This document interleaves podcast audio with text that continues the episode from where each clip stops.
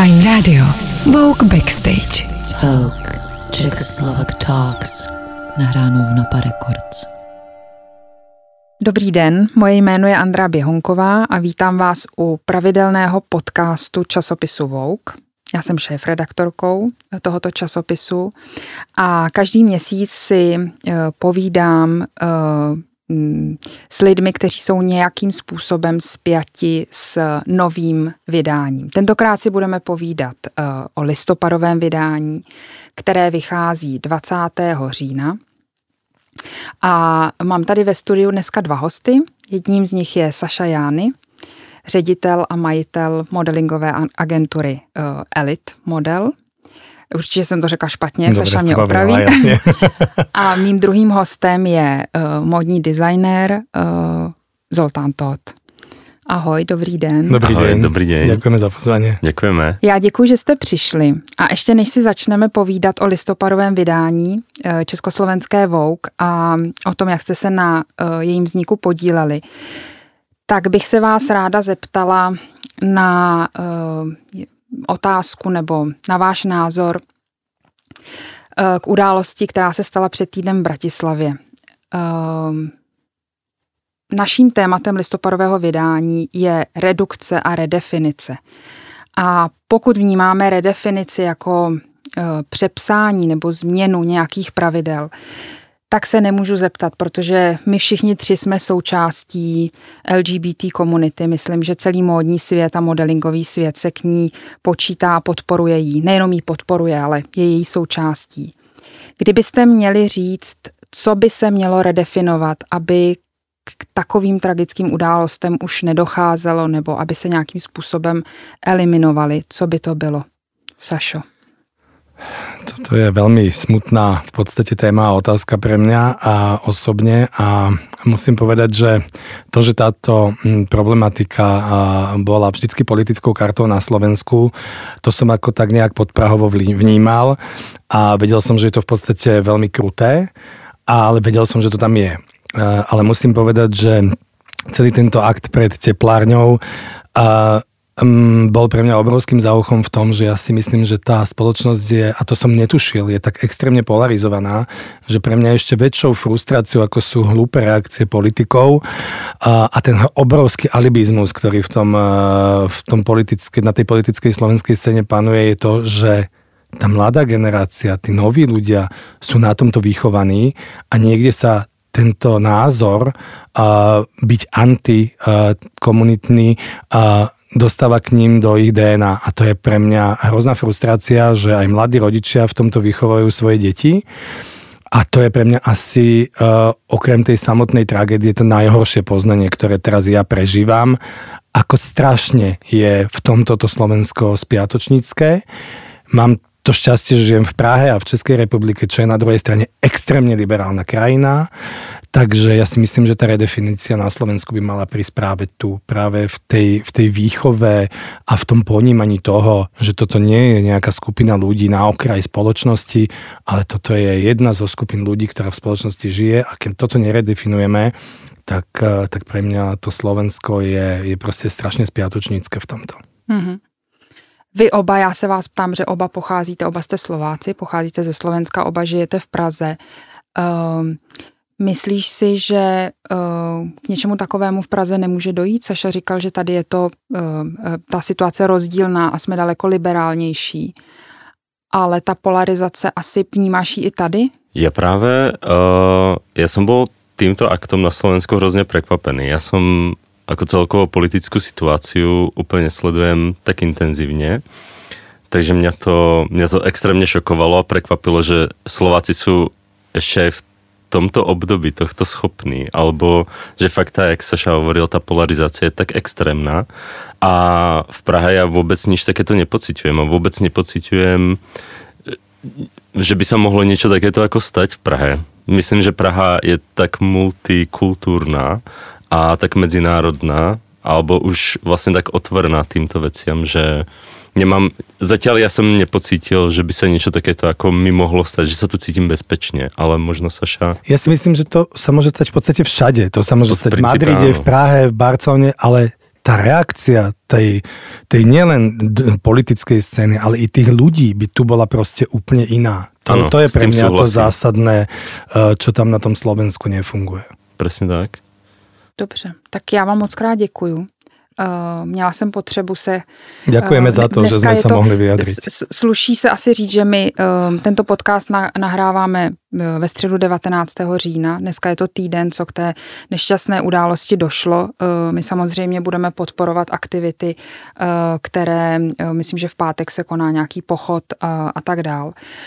A teď teda bych se vrátila, proč jsme se tu původně sešli a proč jsme si tohle setkání domlouvali ještě před tou nešťastnou tragickou událostí.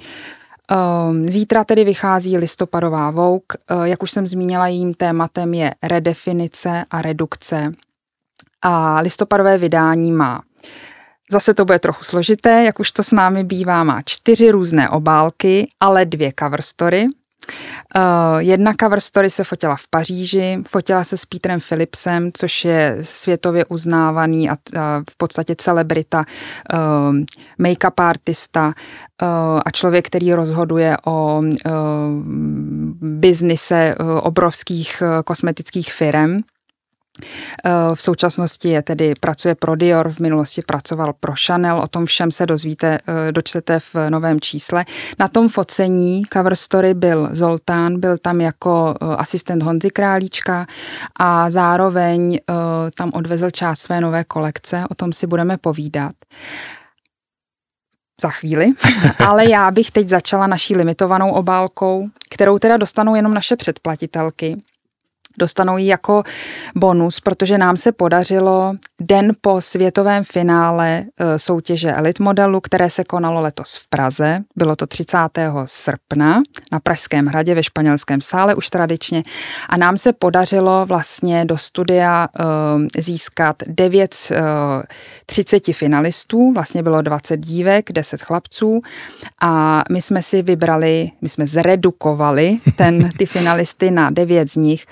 Přestože můžu prozradit, že ten výběr probíhal před finálem, tak se nám podařilo do té naší selekce dostat vítězku. A my jsme s nimi tedy nafotili cover story tady v Praze. Sašo, na tebe mám otázku. Uh, jaký význam mají, protože v dnešní době víme, že se všechno mění a že obrovský prim hrají i v modelingu, hrají sociální média a všechny ty struktury se diametrálně uh, změnily za poslední roky. Jaký význam mají podobné soutěže, které vlastně vznikly v tom dřívějším světě, ale jak vidíme, tak asi ještě stále mají velikou váhu a jsou důležité. Áno, ja by som tie súťaže asi rozdelil na dve, dva také profily. Jedno sú tie klasické súťaže krásy uh, typu Miss, ktoré napríklad v azijských krajinách to má stále veľkú odozvu a to vnímam ako takú národnú platformu, kde naozaj ako je to nejaký, nejaká už história. A potom sú modelingové súťaže, ktoré sa bohužiaľ za posledné doby veľmi zredukovali, pretože napríklad takou veľmi úspešnou um, súťažou bola súťaž agentúry Ford a tak ďalej. Skúšala to aj iná agentúra ako AMG, robili to tuším zrovna s parížským Vogom a je pravda, že launchovať v dnešnej dobe modelingovú súťaž je troška ťažšie, takže tam asi máme trocha výhodu, že máme tu to historické povedomie a tých modeliek, ktoré z tej súťaže vznikli, od Cindy Crawford cez Giselle Bündchen a tak ďalej, až po Lindu Vojtovú a tak ďalej, tak, tak máme to asi v tomto jednoduchšie, ale samozrejme, dobre hovoríš to, že aj my musíme ten projekt veľmi modernizovať. Ja napríklad som navrhol niekde v roku 2006, aby sa zrušili plavky, lebo tie dievčatá proste ešte nemajú 18 rokov, tak to ešte vtedy ani nikto takúto tému neriešil, takže to sme zrušili, potom sa zvyšoval vek, že to bolo až od 16, potom prišli muži, hej, teraz všetko sa to preklápa, jak uh, vravíš, na sociálne siete. Čiže aj ten náš produkt uh, musí byť dneska iný ako bol, ale musím povedať, že práve vďaka sociálnym sieťam, kde modelky asi od Kate Moss prvýkrát získali hlas a môžu sa vyjadriť ako Kendall Jenner a tieto veľké star, tak vlastne aj nám to pomáha v tom, že není to len o tom, že tu je nejaký kontest krásy, ale vďaka sociálnym sieťam po celom svete uh, sa komunikujú informácie o tomto priemysle, o dizajneroch, o magazínoch a, a vlastne tá mládež má dneska vďaka tomuto oveľa lepší prístup a lepšiu informovanosť už predtým, ako sa do takéhoto projektu rozhodne vstúpiť. Mm-hmm. Na rozdíl od těch televizních a známých eh, soutěží modelingových, jestli je můžeme nazývat modelingových, tak eh, v případě eh, Elite modelu nerozhoduje Vox Populi, rozhoduje odborná porota. Můžeš nám říct vlastně ten princip té soutěže? princíp súťaže, napríklad u nás my robíme národné finále Švarckové Lidmodluk pre Českú a Slovenskú republiku, a tak my to robíme v dvoch krajinách. Najprv fungujú castingy, zase oznamy cez médiá, sociálne siete a potom e, existuje národné finále. A v niektorých krajinách to riešia online, v niektorých e, krajinách ako my to riešime stále nejakou realizáciou tej show a potom tí e, časť tých výťazných adeptov postupuje na svetové finále, ktoré sa koná raz do roka.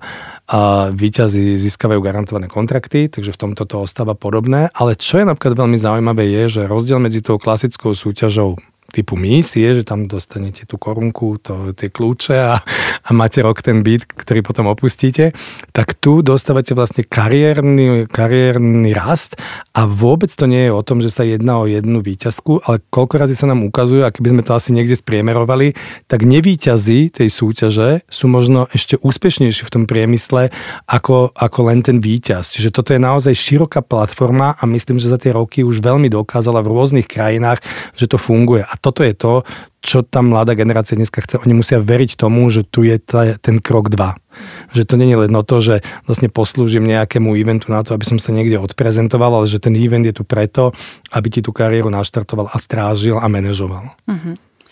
To um, české finále a jednou za čas i teda světové finále se vždycky koná koncem léta, koncem srpna ve španělském sále na Pražském hradě, což je velmi unikátní záležitost. Koho to napadlo? Jak to celé vzniklo? Uh, bol to nápad, bol to nápad, musím povedať, že tuším, tip na toto mi dala Natalie Beltman a, a potom ja som mal také ale šťastie, že mne sa podarilo do Prahy priniesť e, vlastne historicky prvú retrospektívu od Couture Jean-Paul Gaultiera pre jedného klienta a potom som následoval ďalšou retrospektívu a to bola Vivienne Westwood za jej účasti, čo som potom realizoval aj v Bratislave.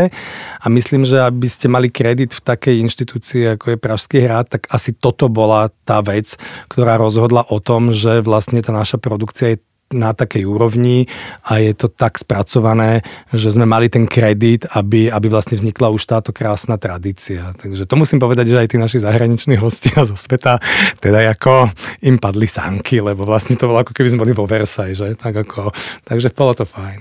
Padly sánky, padla čelist. Áno, preklade. Áno, áno. slovensky. Uh, Zoltán byl na hradě taky, ano. Uh, seděl se zprávou Pražského hradu. Já jsem za si jeho, zprávu. Za zprávu Pražského hradu. Uh, pamatuješ si jméno vítězky? Už si nepamätám popravdě. Je to Mažda?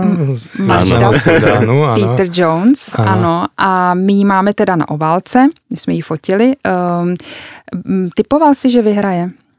Musím povedať, že áno, lebo keďže... A podľa čeho? Prozrať Keďže nám. poznám vlastne už to, ako to chodí, tak my sme mali také veľmi jednoduchú prezentáciu tých ľudí a naozaj toto je vlastne úplne rovnaké, ako keď hľadáš e, modelku v obchodnom centre. Keď niekto príde a za dve minúty zaplní priestor šiestimi vetami, ktorý povie, tak to sa presne podarilo tej mažde. A to jej nasadenie bolo tak obrovské. A rovnako to bolo Pamatuješ aj... si, co řekla? Pamatuješ si těch Pamatujem si, viet? pamatujem si zhruba v tom, že e, vlastne každý sa mal len predstaviť, každý mal povedať asi tri vety. Už to, že ona povedala šesť, bolo to iné. Uh-huh. A v tých troch ďalších vetách vlastne povedala, ja viem, prečo som tu a mám obrovský početnú rodinu a chcem zabezpečiť dobrý život mojej matke a mojim rodičom a budem sa o to veľmi byť. Mm-hmm. To je krásno. A celé to násadenie, ona teda Asi je... se ještě sluší jednou říct, že Mažda je z Jižního Sudánu. Z Jižného Sudánu. Kvôli občanskej vojne oni, oni vlastne išli do refugee campu mm-hmm. a potom odtiaľ išli do Ugandy a ja si myslím, že celá táto jej životná skúsenosť e, vlastne sa podpísala na tom jej prístupe, mala ísť na nejaký casting, potom ju tam objavil ten jej e, agent, ten ako vyhľadávač talentov. A je neuveriteľné, jak ona to má v tej hlave zrovnané, ako ona povie, ja chcem byť supermodelka tak, ako sú iné uh, supermodelky zo Sudánu a chcem pokračovať a otvárať vlastne oči tým ženám v Sudáne, že ja mám pocit, že ona tými svojimi skúsenostiami má vlastne náhľad niekde 30-ročnej ženy Čiže určite aj toto je pre okolie klientov, módny priemysel zaujímavé, veď e, sa aj hneď etablovala na, na Fashion Weekoch, tak v Miláne ako v Paríži, predvádzala pre prestížne brandy, takže tá voľba bola správna a musím povedať, že u toho mužského kandidáta, čo bol Španiel, hongkongského pôvodu. Uh-huh. To bolo veľmi podobné. On zase študoval herectvo a vedel pracovať s emóciou a tým tiež predbehol tých ostatných, takže to, to, toto nebolo až také ťažké rozhodovanie v podstate a dokazuje to ten rozdiel možno medzi tou klasickou súťažou a o tom, že nám je úplne jedno, či ten človek má odstávajúce uši a pehy nejak na uchu alebo na oku, to je úplne jedno, ide, ide o tú komplexnosť tej osobnosti, fotogenickosti, prejavu a hlavne komunikácia. Uh-huh. A asi se ještě od kdy je kategorie i pro uh, mužské modely? Myslím tak necelých 10 rokov. Necelých 10 let, mm. chtěla jsem to říct. Takže jsou vlastně dvě kategorie ano, těch posledních ano. 10 let. Uh, a bude ich viac možno tých kategorií za chvíľočku. um, já myslím, že uh, můžu říct, že tohle je první obálka Vogue, kterou Mažda nafotila. Já jsem ráda, že to je naše československá Vogue. Moc ti děkuji za tu spolupráci. A já děkuji za podporu, lebo pre týchto mladých ľudí prostě takýmto spôsobom, že nielen, že mohli fotiť pre Vogue, ale ešte aj získali obálku, je určite veľkým pomocníkom v uh, ich kariérach, takže, takže to jsem za to velmi rád. Já jsem na tom focení osobně byla, všech devět devět bylo neuvěřitelně úžasných, nejenom teda vítězka, ale um, bylo moc příjemný vidět, s jakou pokorou a ochotou pracovali. A přestože to byli teda finalisté, tak um, taky jejich energie byla neskutečná, takže to focení bylo moc, uh, moc inspirativní. Uh, na focení té druhé cover story jsem nebyla, protože ta se odehrála v Paříži, jak už jsem zmiňovala, tak eh, té se zúčastnil eh, z našeho týmu Honza Králíček, náš kreativní ředitel. Eh, do Paříže odjel spolu se Zoltánem Totem a s celou kolekcí nebo s částí tvé nové kolekce, jak to bylo? Tak s tři čtvrťkou. Ještě část se došívala, ale už většina byla hotová, takže tři čtvrťka kolekce se odvězla a čas se aj nafotila. Mm-hmm. Ty jsi se zúčastnil velmi unikátního focení, protože my jsme o vlastně cover story s Petrem Philipsem usilovali od začátku naší edice, to znamená čtyři roky. A teprve letos v létě se nám podařilo k, se s ním domluvit. Eh, zmiňovaný Honza Králíček vypracoval moodboard, o tom všem píšu v tom novém vydání. Eh, Pítrovi se tak líbil, protože, nebo asi jedním z eh, klíčových aspektů bylo, že je inspirovaný mezi válečnou českou avantgardou, což je samozřejmě velmi arty a na, na, na to spousta umělců slyší. Takže kdybys nám měl popsat, jak to focení probíhalo, co tě na něm asi nejvíc překvapilo, když pracuješ s takovou hvězdou? Asi ma najviac prekvapilo jeho nenápadnosť. V podstate nejaký čas som ho hľadal, že vlastne kde je, ktorý to je, pretože ten tým bol neskutočne veľký, ktorý, na tom, ktorý sa na tom podielal a ten priestor bol trošku menší, takže sa to tam tak strácalo, ale vlastne vidieť ho pri práci, on pracuje v podstate pri vážnej hudbe, mm-hmm. že to má veľmi, on si vlastne navodí taký veľmi chill uh, atmosféru, takovou velmi chill atmosféru, pri ktorej si tak jako pomaličky líči, ale líči neskutočně krásně. To, je to prepracované do posledného detailu a nelíčí len tvár, ale líčí ruky. Například to, to určitě uvidíte v cover story. Což můžete přesně tak vidět v té cover story, která má um, necelých asi 40 stránek, je opravdu veliká. A jsou, to, jsou jí věnované i tři obálky. Ano, a je to jako je vidno, že ta inšpirácia tým tou avantgardou je strašně jako, je strašně silná v těch farbách. Je to také, za mě je to velmi sedemdesiatkové, ale vlastně hrozně moderným způsobem poňaté. Mm-hmm. A hrozně mě fascinovalo to, že jak se to krásně jako prepojilo s těmi farbami. Nielen, jako, nielen mojich modelů, ale i modelů, uh, které tam byly od jiných značiek ale hrozně citlivo pracoval s farebnosťou, s kombináciou, s, s ostrosťou, s, s, s takou Zapojoval se i do stylingu, když ty si se podílel na stylingu, diskutovali jste i o... Velmi minimálně, alebo raz, raz se zapojil do stylingu takým způsobem, že něco nalíčil, my jsme zrovna s Honzom vybehli a on si to oblikol sám. Asi to byl jeden taký, taký jeho input do stylingu, kedy to jako, fakt si to robil sám a prostě tak to chcem, tak to bude a funguje to nádherně. To, to vidíte, to kabát s červeným kožichem, tak to je, za mě je to ne, neskutečná. Oblékl to modelce. Oblékl to, model. on ne, sám. On, oblékl to on sám modelce. on tak. sám modelce. Um, já jenom um, zmíním, že modelky byly dvě. Tři. Tři, pardon. Zoltán byl na focení, já ne, modelky byly tři. A uh, já musím potvrdit, protože já jsem měla v létě uh, Zoom call s Petrem, kdy jsme vlastně celou tu produkci začali domlouvat. A jestli bych měla uh, říct hlavní dojem a co mě teda velmi překvapilo, tak byla jeho skromnost a dlouhou dobu jsem přemýšlela, jestli to je opravdu on. Samozřejmě jsem věděla, protože to byl Zoom call, viděla jsem ho, ale říkala jsem si, že jak je možný, že uh, tyhle skuteční influenceři, protože on je skutečný influencer, uh, jsou vlastně skromní a překvapila mě, nebo překvapila, potěšila mě jeho ochota spolupracovat a naslouchat. Ano, to, to, to, ma, to ma tiež veľmi prekvapilo, že bol, on bol veľmi skromný, veľmi tichý, ale vlastne keď niečo povedal, tak, tak fakt to bolo ako trefné. Fakt vie ako, ako pracovať, ako, ak, vie ako to má fungovať. Uh, myslím, ten make-up s tým oblečením veľmi, veľmi je v tom ako citlivý. Nejde tam, nejde cez ego, čo je super. Vlastne on hrozně ide na tu spoluprácu, na tu, na tu týmovú prácu tých ľudí a veľmi jako naslúchal, veľmi naslúchal aj Honzovi, veľmi naslúchal aj fotografovi, takže je vidno, že tá skromnosť a také ako dosiahnutie toho najlepšieho výsledku je za něho tiež týmová práca, čo je vlastně to potlačení toho ega je hrozně dôležité v tomto. Možná i proto se dostal tak daleko. Možná proto se dostal tak daleko. Já se, já musím pochv- se, se pochválit, pochlubit, protože uh, my jsme teda jediný český a slovenský časopis, který s Pítrem pracoval. Uh, můžete se podívat v novém vydání, v listopadovém vydání Vogue, jak to dopadlo. Uh, Honza Králíček a Zoltán byli první Čech a Slovák, kteří s Pítrem spolupracovali wow. na takhle velké produkci. A já musím zmínit ještě jeden článek z toho listopadového vydání a to je uh, rozhovor Cindy Kerberové, naší beauty redaktorky, která vlastně byla uh, první Češkou, které se podařilo udělat s Pítrem rozhovor, poměrně rozsáhlý. Um, ten článek je úžasný, já jsem ho četla několikrát, moc mě baví a doufám, že bude i vás. A která z těch obálek se vám líbí nejvíc? Naši posluchači ji nevidí, musí si dojít do trafiky ale máme tady čtyři, tak kdybyste měli uh, vybrat jednu, každý z vás a říct proč a navnadit tak.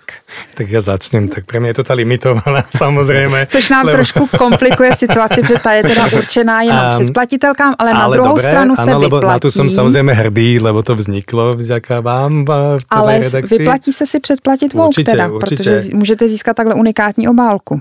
A keď sa pozriem na tie, keď sa pozriem na tie, na tie tri ostatné, tak pre mňa to bude asi táto, ten, ten polprofil, lebo je tam proste, keď hovoríte tu na o majstrovi v rámci make-upu, tak je tam ako veľmi krásne vidieť eh, tú, tú prepracovanosť a, a tu jeho tvorbu. Máš ty nějakou oblíbenou fotku z celého toho? Já mám právě úplně tu jistou, mm-hmm. protože ta vznikla na fotení velmi náhodně a vlastně ten cover vznikl velmi náhodně a to bylo jako mne sa, mne sa hrozne páčilo, jak Honza vlastne prišiel, pretože uh, mali sme vybrať cover uh, i hneď, kvôli, kvôli vlastne aj tebe, aby si videla vlastne, jak by to, jak by to vyzeralo a prvé vybrali práve toto. A Honza prišiel už, už aj s náhodeným Vogom, a nahoděným vizuálem, že wow, to je neskutečné. Já si to pamatuju úplně přesně. Bylo 2, 22. září, já jsem byla v Miláně na Fashion Weeku, seděla jsem v taxíku, který nebylo možný získat, když jsem získala po dvou hodinách nějakého boje a e, tohle jsem našla na Whatsappu a já vždycky, i když na těch foceních nejsem, tak je tak jako prožívám a uh, bojím se a to mi spad strašný kámen ze srdce, protože přestože to byla první fotka, kterou jsem viděla, tak jsem věděla, že minimálně obálku má máme. Takže uh, za mě asi je to taky uh, ta nejsilnější fotka. Uh, vy se musíte jít podívat buď to k nám na web, nebo do uh, stánku, nebo do prodeje, kde se prodává vouk, abyste zjistili, která obálka se nám třem nejvíce líbí.